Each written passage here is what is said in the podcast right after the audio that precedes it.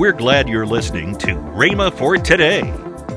Now you'll notice here in Ephesians, the sixth chapter and the tenth verse.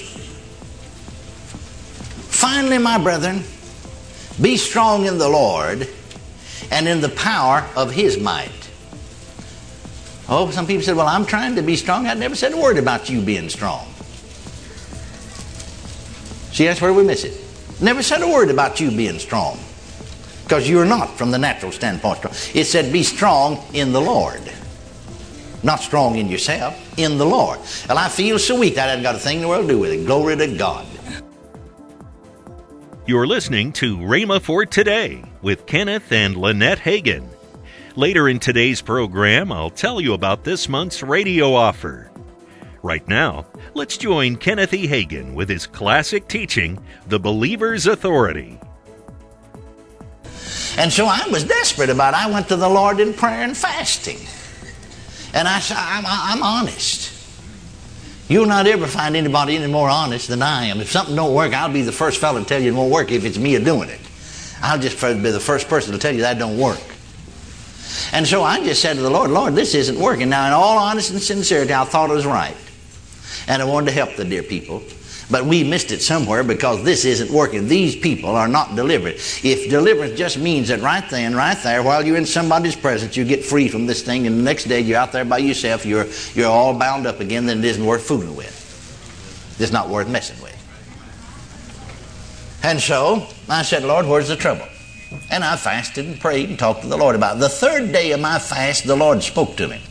Should have known it all the time. Here it was right in the Word. He said, You see, your problem is that you've tried to do for the people what only my word will do. You've tried to do it. Only my word will do it.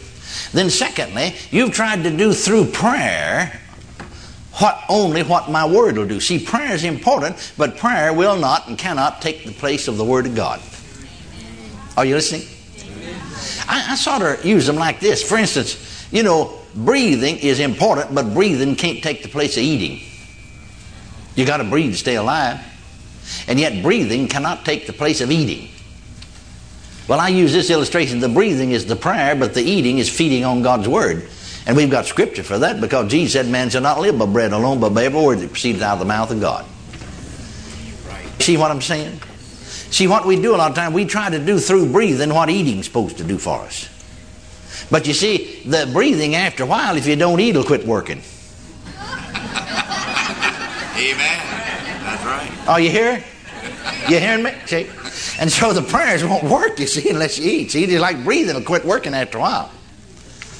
You've tried to do through prayer alone, or else just tried to do it yourself, only what my word will do. He said, I said in my word, Ye shall know the truth, and the truth will make you free. Well, I knew that was in there. I didn't hardly know where it was, but I, I looked it up, and of course it's John 8 32.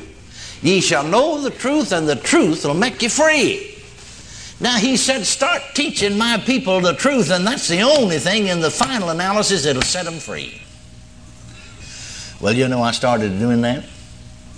And those same people that have been through every deliverance meeting and every get free service and every loosening service got permanently delivered, permanently loosed, permanently free.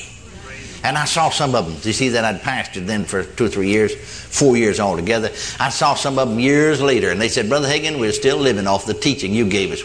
We never have had any more. But I'm still living. I wouldn't be victorious today if it wasn't for that teaching.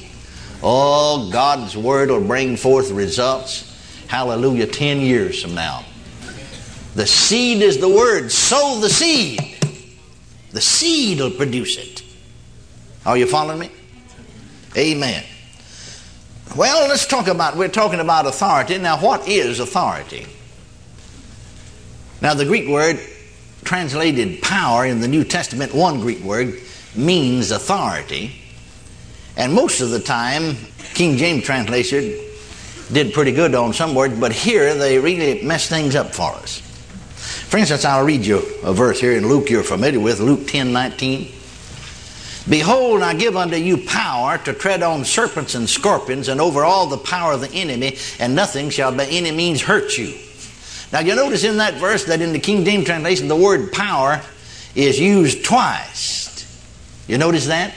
Yet in the Greek, there are two different words. It's not the same word in the Greek. That's original Testament, you know. There are two different words.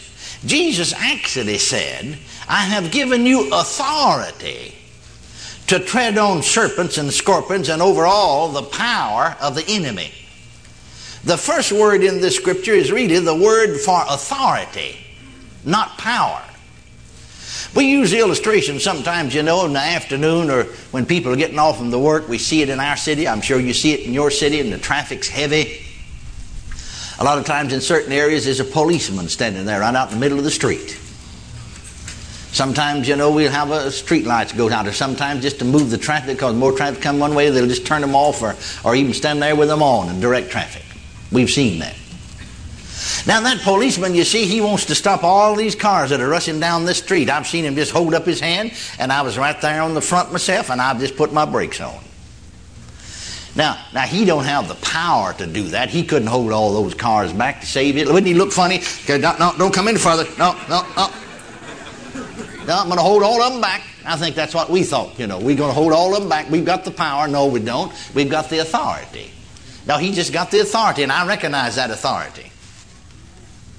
Are you listening to me? All he's got to do is just put up his hand. Amen. I stop, don't you? Amen. You better. You're in trouble if you don't, see. No, he has the authority. He's authorized by the city. He's authorized. Praise God. Well, see, our trouble is we tried to do it ourselves. We tried to put out a lot of effort. You don't have to put out an effort. Just hold up your hand and say, Devil, that's as far as you come. Don't you come any further. Stop right there. Every time I do it, he comes to a screeching halt. Amen. Because you see, it's the authority that I have that's been given to me and, and, and the authority behind me. And the devil knows what's happening. Now, if he can keep you from knowing it, he, got you whipped, you see, he'll go ahead and run over you. But when he, and he'll know it when you find out, when he knows that you know, that you know, blessed be God, you've got him then. Amen. Now, authority is delegated power. Authority is delegated power. You see, that's the reason that policeman got that delegated power. It's delegated to him by the, by the laws of the land or by the city. And that's the reason he exercises that authority. Now, you'll notice here in Ephesians, the sixth chapter and the tenth verse, finally, my brethren, be strong in the Lord and in the power of his might. Oh, some people said, Well, I'm trying to be strong. I never said a word about you being strong. See, that's where we miss it. Never said a word about you being strong. Because you're not, from the natural standpoint. It said, Be strong in the Lord. Not strong in yourself, in the Lord. Well, I feel so weak. That hadn't got a thing in the world to do with it. Glory to God. Amen. Had got a thing in the world to do with it. What you feel had got a thing in the world to do with it. He didn't say be strong in your feelings. He said be strong in the Lord. Be strong in the Lord and in the power of His might, not your might, His might. Now, see that almost uh, that almost falls on deaf ears because we've just almost, you know, drawn up and stirred up. And, you know, we're trying to be strong. Oh, I'm trying to be strong. We'll forget it and quit all that. Just stop, start relaxing, and laughing. Said, bless God, I'm strong in the Lord because see, I'm in Him, He's in me. I'm, I'm depending on Him to do it. I'm not planning on doing it myself. I'm depending on Him to do it. I'm strong in the Lord. Hallelujah. So this scripture does not say to be strong in yourself. It says be strong in the Lord. You see, the value of authority depends upon the force behind the user.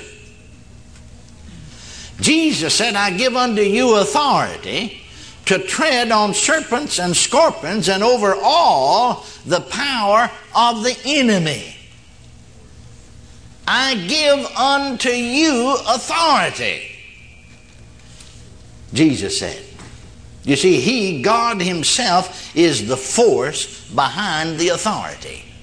Now, someone had said to me, said, Well, yeah, but now that was the other 70 disciples that Jesus sent out that He gave, said to them, I give you authority over serpents and scorpions. That's not literal serpents and scorpions, that's demons and evil spirits He's talking about, because He said, and over all the power of the enemy. So the serpents and the scorpions are the power of the enemy. Now, Somebody said, Well, yeah, but he gave that authority to those other 70 disciples that he sent out. Well, I want to ask you a question. These people never been born again? See, you couldn't be born again until after Jesus died and was raised from the dead. They had a promissory note on it, but didn't have the reality of it, see? Because that if thou shalt confess with thy mouth the Lord Jesus and believe in your heart God raised him from the dead, you'll be saved. Well, they couldn't believe that because he hadn't died yet. He hadn't been raised from the dead yet, had he? The church, the New Testament church hadn't come into existence yet, see? So they weren't in the church. They weren't the New Testament church. They weren't born again. They weren't filled with the Holy Ghost. Yet he said, I'll give you this authority. Now, how much authority has he given to the born again, blood washed, spirit filled believers, the body of Christ? Huh? Huh? How much authority over the power of the enemy has he given us? If we have any less than they have, then the death, the burial, the resurrection of Jesus Christ was a flat failure. Wouldn't mean nothing. Been better if you'd left it like it was, so we'd had power then. No, blessed be God. That belongs to us too. Hallelujah. Belongs to us too.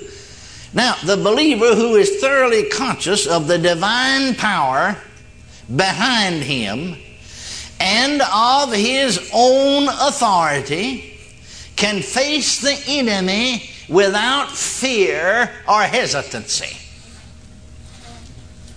Hallelujah. That's so important, I want to say it again. I said the believer who is thoroughly conscious of the divine power behind him and of his own authority can face the enemy without fear or hesitancy. Welcome to Rhema for Today with Kenneth and Lynette Hagin. You can find more great materials by Kenneth E. Hagin, Kenneth W. Hagin, and the rest of the Hagin family by visiting our online bookstore. I want to tell you about this month's radio offer. This month, we're offering Kenneth W. Hagin's four CD set, How to Be an Overcomer. We're also offering Lynette Hagin's CD, Defeating Satan's Strategies Through Prayer. Last but not least is Kenneth E. Hagin's book entitled The Art of Prayer. All these items at the special price of $35. Call toll free 1 888 Faith 99. Again, call toll free 1 888 Faith 99. You can also order online at rhema.org. That's R H E M A dot O R G. rhema.org. Or if you prefer to write to Kenneth Hagin Ministries, our address is P.O. Box 50126, Tulsa, Oklahoma 74150. We always love to hear from our listeners, so write in or email us today and become a part of Rhema for Today. Right now, let's join Kenneth and Lynette Hagin we're going to be in Florida. A Living Faith Conference there in Fort Walton Beach, Florida. That's January the 21st. Sunday the, night. Yes, through the 23rd. Champion Life. That's at Pastors Roddy and Daniel Schaefer's church. Uh, you can go to rhema.org and find out all the information. And then we're dropping over to St. Augustine, Florida on January 24th through 26th. That's mm-hmm. Wednesday night through Friday night at Anchor Faith Church. Pastors Earl and Marcia Iglesias and we invite you to come and be with us. Yes. Even if you even if you're up in the up in the North Country, come on down to Florida for a few days and enjoy not only enjoy the weather there, yes. but enjoy basking in the presence of the Lord as we That's have right. all of these services. Tomorrow on Rhema for Today, we'll continue Kenneth E. Hagin's life changing teaching. That's next time on Rhema for Today with Kenneth and Lynette Hagin.